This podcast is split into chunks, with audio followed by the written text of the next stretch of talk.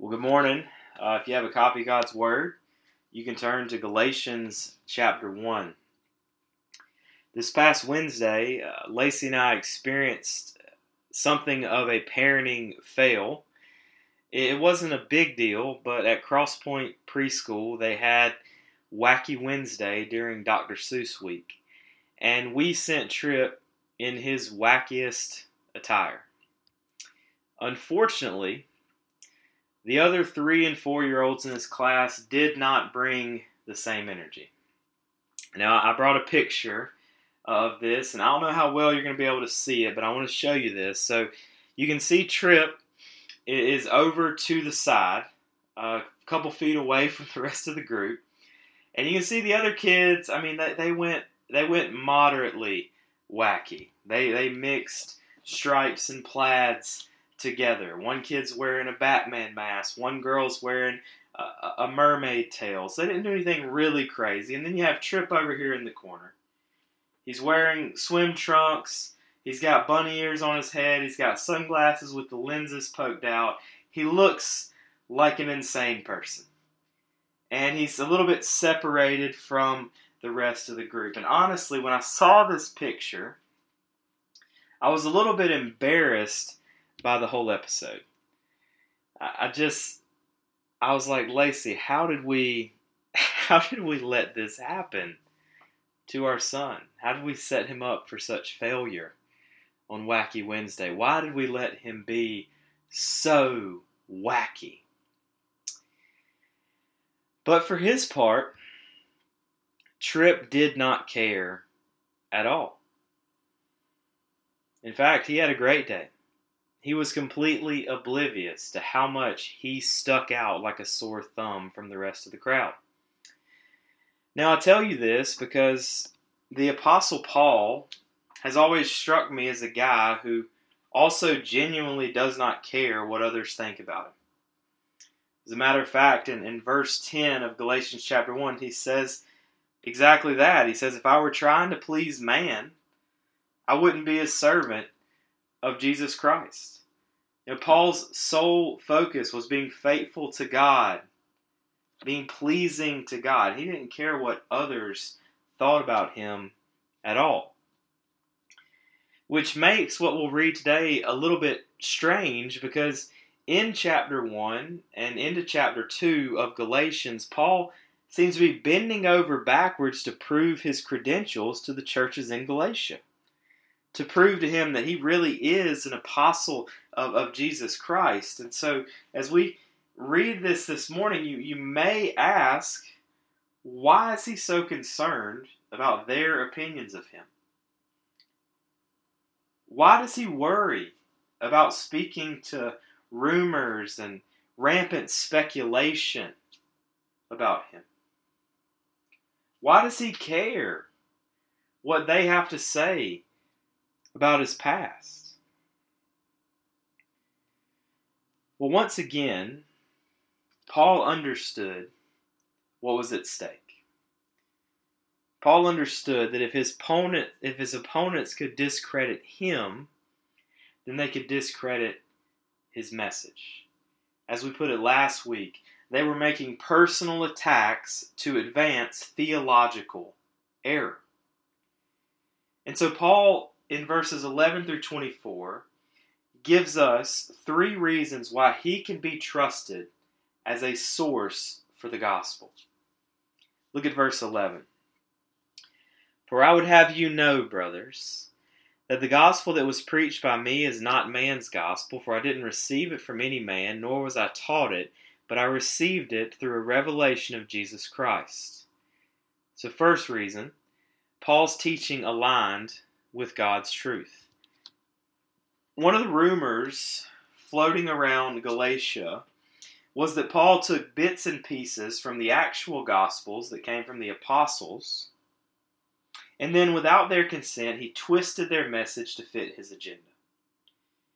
And so Paul will, will unpack all the reasons that they're wrong in the rest of chapter 1 and into chapter 2.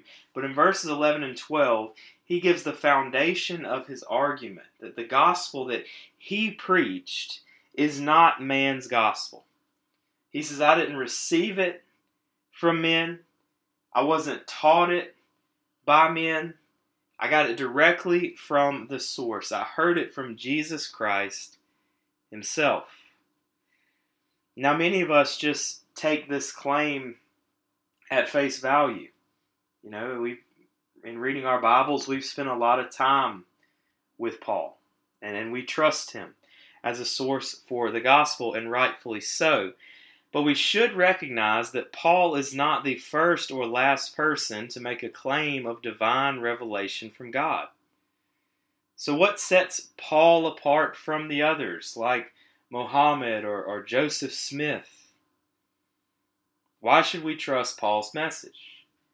Well, there's a couple reasons. One, Paul's gospel agrees with the Old Testament prophets. Remember in Matthew 5, Jesus said, Don't think that I've come to abolish the law or the prophets. I've not come to abolish them, but to fulfill them. And on many occasions, the apostles used Christ's fulfillment of the Old Testament as their primary argument in the New Testament. In fact, one of their favorite proofs for defending Christ in the public square was the Old Testament. This is why they often say, as it is written, or these things were done to fulfill blank. And if you examine all of Paul's letters, you'll see him using that same strategy over and over again. By one scholar's count, Paul quotes or paraphrases 183 Old Testament passages in his New Testament writings. And that figure doesn't even include dozens of other references to people, places, and events in the Hebrew Bible. In the book of Romans alone, which is the, his most comprehensive description of the gospel, he quotes the Old Testament 84 times. So Paul agrees with the Old Testament prophets. And then, two, Paul's gospel agrees with the New Testament apostles also. Again, in chapter 1, at the start of chapter 1, Paul was mainly concerned with proving that he received the gospel of Christ from the person of Christ. But in chapter 2, he will show, even though he didn't learn from the apostles, he agreed with the apostles. In verse 18, Paul mentions his first trip to Jerusalem where he spent, spent a couple weeks with Peter, but in chapter 2, he speaks of another trip to Jerusalem. For a decade and a half after his conversion, Paul labored for the sake of the church without ever making a proper visit to the home church. And when he finally did, when he finally did that second trip, he met with Peter, James, and John. And he, he compared notes with the three men who, who made up the inner circle of Christ. And they were all on the same page. And if you don't want to take Paul's word for that, take Peter's word for it. Listen to what he says about Paul in 2 Peter. he says, And count the patience of our Lord as salvation. Just as our beloved brother Paul also wrote to you according to the wisdom given him, as he does in all his letters when he speaks in them of these matters. There are some things in them that are hard to understand, which ignorant and unstable twist to their own destruction as they do the other scriptures. Now, two things there. First, don't you find it a little bit encouraging to hear Peter say that some of Paul's writings are hard to understand? I know I do. That has given me so much comfort over the years when I read something that Paul says and say, I do what? Apparently, Peter shared in the struggle a bit. But secondly, and more importantly, Peter classified Paul's letters as scripture. the end of verse 16, he says, The enemies of the church try to twist Paul's words just like they do with the other scriptures. So, first, Paul's teaching clearly aligned with God's truth. Second, Paul's testimony highlights God's grace. And we see Paul's testimony in, in several places in the New Testament, and he gets into it a little bit here. In, in verse 13, he says, For you've heard of my former life in Judaism, how I persecuted the church of God violently and tried to destroy it, and I was advancing in Judaism beyond many of my own age among my people, so extremely zealous was I for the traditions of my fathers. Remember, Luke introduced Paul, who was Saul at that point for the first time in the New Testament, at the end of Acts chapter 7. As the Sanhedrin gathered around Stephen and began crushing his body with stones, Luke adds a small footnote. It says the witnesses laid down their garments at the feet of a young man named Saul. And then Luke ensures later in the chapter and and into the next couple chapters that the reader doesn't mistake Saul as some sort of innocent bystander. Luke records that Saul approved of Stephen's execution, that Saul was ravaging the church. He was entering house after house and dragging men and women off to prison. Saul was breathing threats of murder against the disciples of the Lord. You know, if I told you I live and breathe Braves baseball or I, I live and breathe golf, you, you would understand I'm extremely enthusiastic about both things. So when Luke says Saul was breathing threats and murder, he means Saul's singular obsession was destroying the church of Jesus Christ. It was his first thought every morning, it was his last thought every night. It was his favorite topic of conversation. It was his primary focus. And as he was traveling from Jerusalem to Damascus in Acts 9, he was planning on arresting as many Christians as possible upon arrival, but on the way, Christ intercepted him because God had other plans for him. After describing his lost condition in, in verses 13 and 14, Paul makes a familiar transition in verse 15, but God. Paul was a sold out Pharisee, but God. Paul was a violent persecutor of Christians, but God. Paul was a zealous destroyer of the church, but God. David Platt says in Scripture the word but is a word of rescue. Consider how we use it to shift from good news to bad news in certain situations. You may say something like, I got in a car wreck, but no one was hurt. He fell out of the treehouse, but nothing was broken. She failed the midterm, but there will be extra credit. You have cancer, but it can be treated. This is what Paul's using the same device in verse 15. But when he, but when he who had set me apart before I was born and called me by his grace. In this verse, we see two divine elements which are necessary for true Christian conversion. First, conversion involves God's eternal planning. Paul says, he was set apart before he was born to become an apostle. Without going down the rabbit hole of discussing God's sovereignty and human freedom, Paul reminds us that if you're in Christ, you were set apart by God. You were chosen by God. You were loved by God before you took your first breath on earth. Psalm 139, King David says, For you formed my inward parts. Lord, you knitted me together in my mother's womb. I praise you, for I am fearfully and wonderfully made. Wonderful are your works. My soul knows it very well. My frame was not hidden from you when I was being made in secret, intricately woven in the depths of the earth. You saw, your eyes saw my unformed substance. In your book were written every one of them, the days that were formed for me. And yet there was none of them. So Paul was set apart before he was born. And then, two, conversion involves God's gracious calling. Not only did God set Paul apart, he also called him by his grace.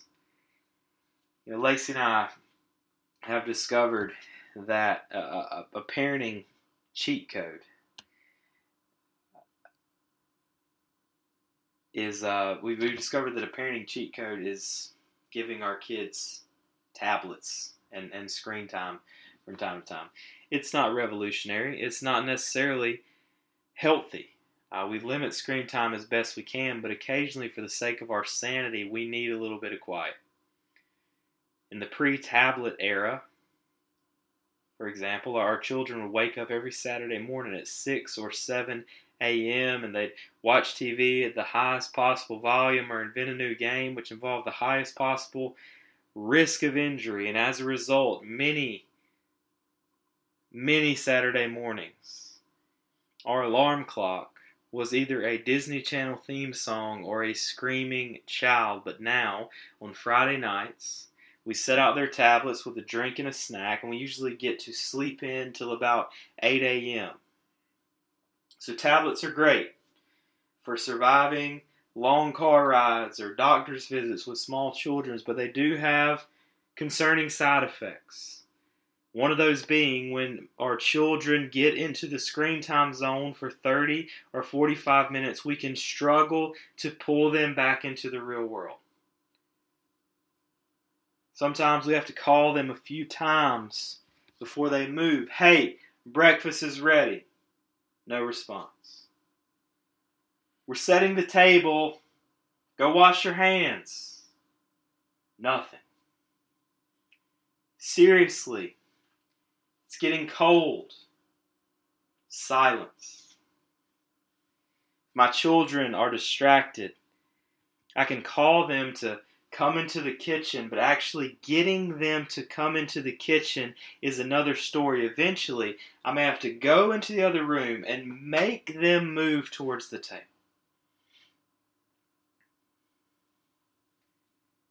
But, church,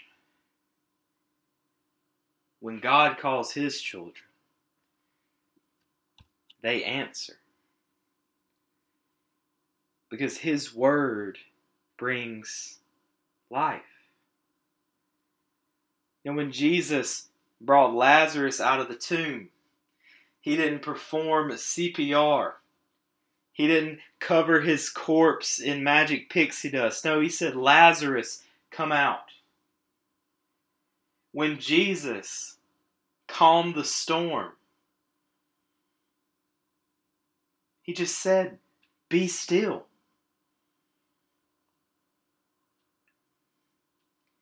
And that same resurrection power which moved Lazarus from death to life, that same power over the natural world that stopped a storm in his tracks, that power removed Paul's heart of stone and gave him a heart of flesh. He wasn't searching for God, he was an enemy of God, and yet God still called him by his grace. Again, he says in verse 15, But when he who had set me apart before I was born and called and who called me by his grace. Let's keep going verse 16 was pleased to reveal his son to me in order that I might preach him among the Gentiles. I didn't immediately consult with anyone, nor did I go up to Jerusalem to those who were apostles before me, but I went into Arabia and returned again to Damascus. Now, quick note if you cross reference Paul's account in Galatians with Luke's account in Acts, you'll find his trip to Arabia is only mentioned here. In Acts 9, uh, Luke says that after his conversion, Paul's first order of business was proclaiming Christ in the synagogues of Damascus. But then here in Galatians 1, Paul says, After God revealed his son to me, I didn't consult with anyone, and I went out to Arabia before returning to Damascus. And so you may wonder why their accounts are slightly different. And I think the answer is their accounts are different because their purposes are different.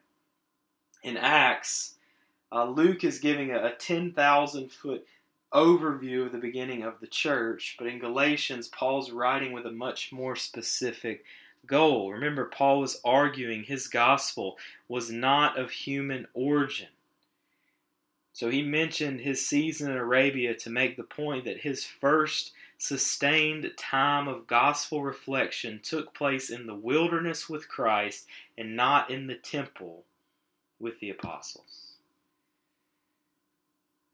And a little side note there don't miss the point that before starting a long run of ministry, Paul spent three years strictly in preparation mode.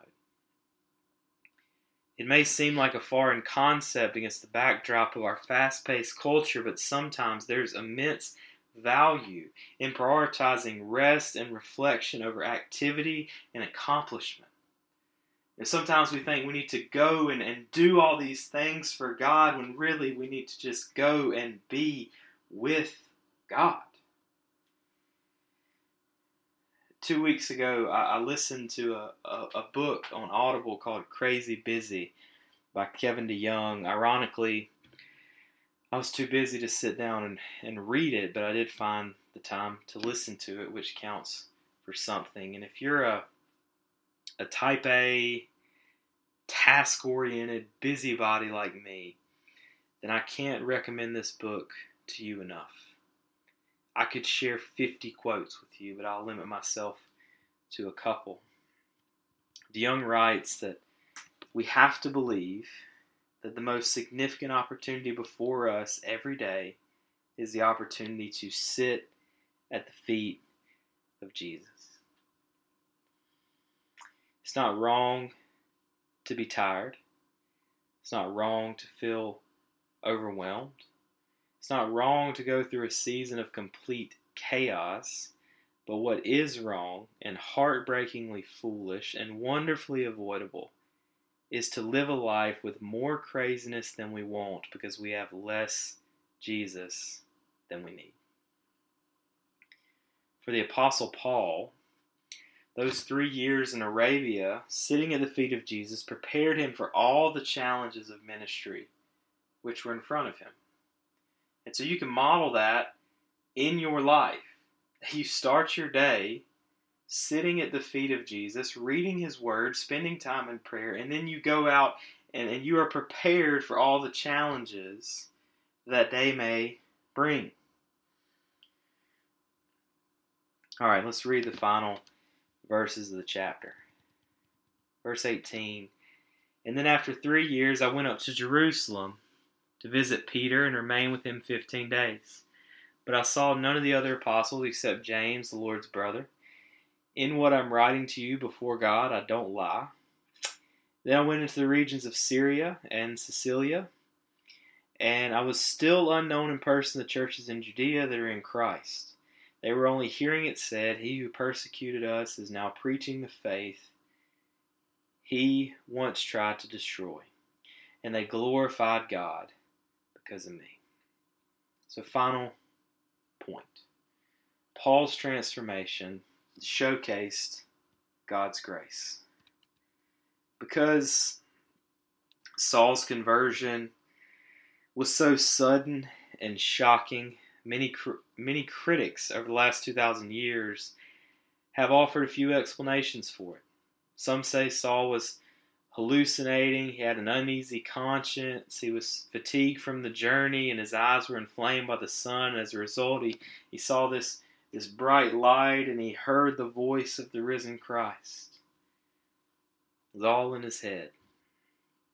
Others suppose it was a thunderstorm or some kind of freak weather that in the middle of this storm he began to be overwhelmed with fear and he imagined he saw Jesus because he was so riddled with guilt. Another popular view is that Saul suffered from epilepsy. But none of these suggestions can fully explain the radical transformation which took place in Saul's heart. The truth is, as he and his crew were traveling to Damascus to kick down doors and round up Christ followers, he was stopped in his tracks by a light from heaven which knocked him from his feet, a light that he would later describe as brighter than the sun. His worst fear became a reality. He was standing before the resurrected Christ who asked, Why are you persecuting me? And as he struggled to process the moment, the only words he could mutter was, Who are you, Lord? And I imagine he probably knew the answer to his own question. But he was hoping he was wrong. But he wasn't. Christ confirmed his fear I am Jesus. And you may wonder why was the phrase, I am Jesus, so convicting for Saul? One minute, he wants to tear the church down brick by brick. The next minute, he wants to build the church up brick by brick. How could a simple introduction yield such radical change? But you must realize that Saul had a firm grip on the Christian gospel. He was a highly educated Old Testament theologian. He had heard Stephen's sermon. As a defender of Judaism, he was familiar with the basic tenets of the Jesus movement. He knew what they were proclaiming that Jesus is the Messiah, Jesus is the Son of God, Jesus is the Savior who atoned for our sin on the cross, who overcame the grave, and who ascended to the right hand of the Father. So Paul had all the puzzle pieces, he had all the parts in his head, but up until that point, it was heresy. It was lunacy, it was insanity, it was blasphemy. But everything changed with those three words I am Jesus. I'm the one whom you're persecuting. Get up, go to the city, wait for my instructions. And so Paul went to Damascus and he sat blind for three days with no food or drink. And in those three days, he was completely humbled by God. He was helpless and dependent before God. For 72 hours, he sat under the weight of his sin against a holy God. He had devoted his adult life to discrediting followers of Jesus Christ, and suddenly he realized he was playing for the wrong team.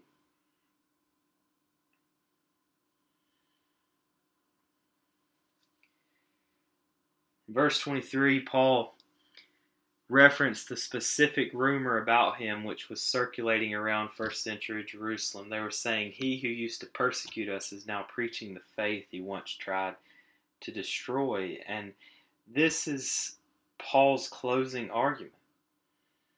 Right? Apart from a personal encounter with the risen Christ, how can you explain his resurrection? What is the X factor that, that motivated that 180 degree turn? Why would he switch from adversary to advocate?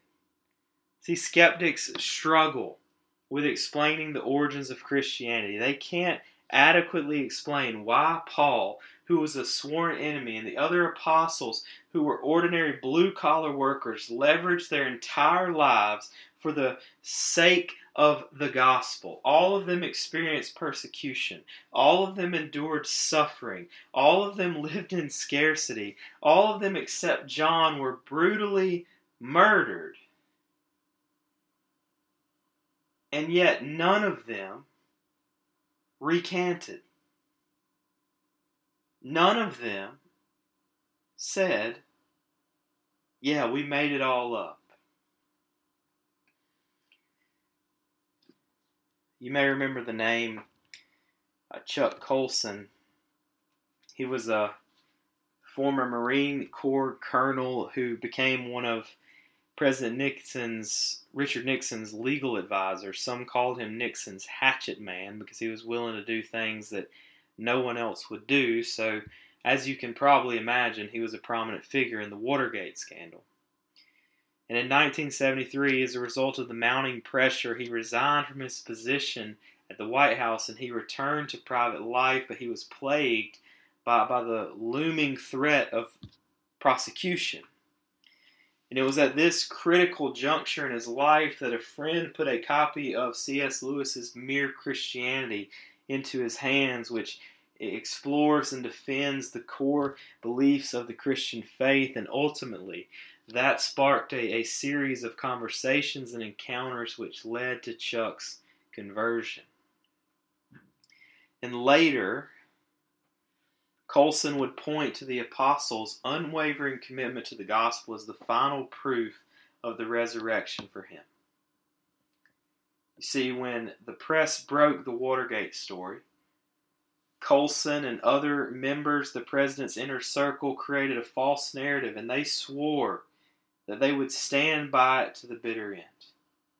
That they would all tell the same story, no matter what happened. But they didn't keep that promise.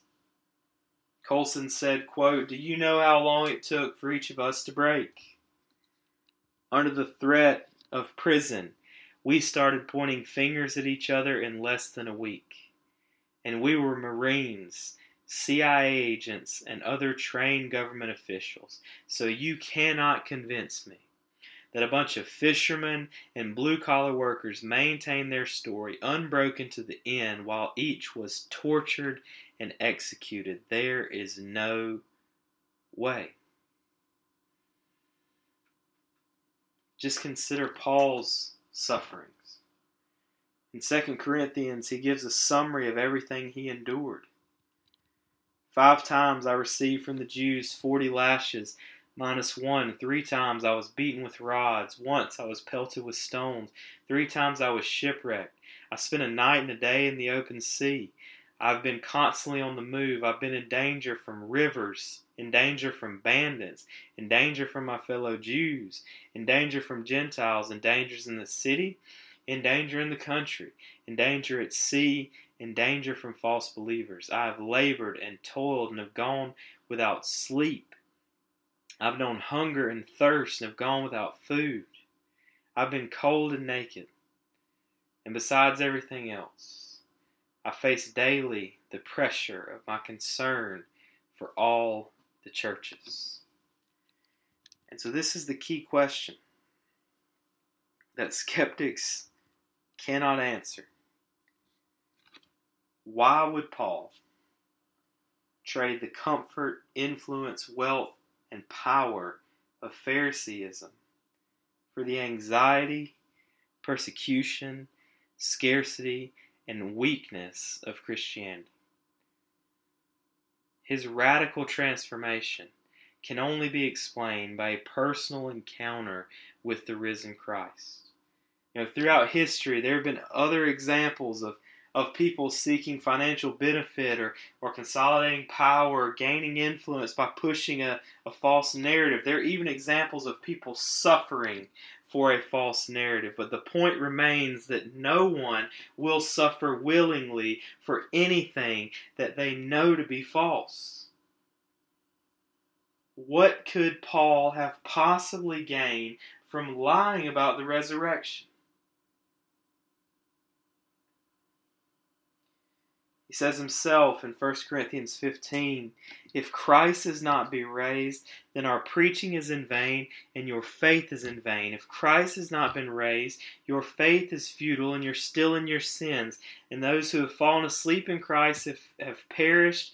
If in Christ we have hope in this life only, then we are of all people most to be pitied. Church, please don't miss the forest for the trees. The Christian faith hinges on one truth claim He is risen. That's it. If he's still in the tomb, then I've wasted my breath and you've wasted your time. But he's not in the tomb. We gather together every Sunday, and we're going to come together like multitude of other Christians around the world in a few weeks and celebrate Easter because praise God,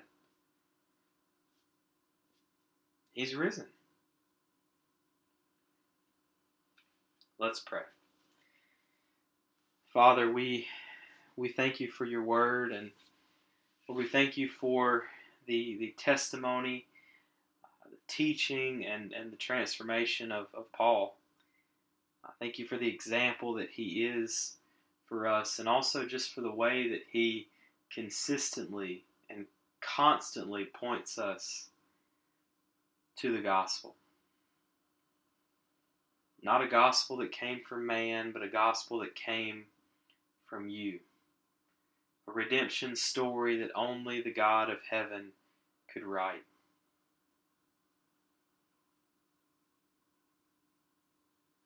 So, Father, we thank you for the cross. We know that if, if Christ had not been raised, then my preaching is in vain, that our faith is in vain. But Lord, we thank you that you rob the grave.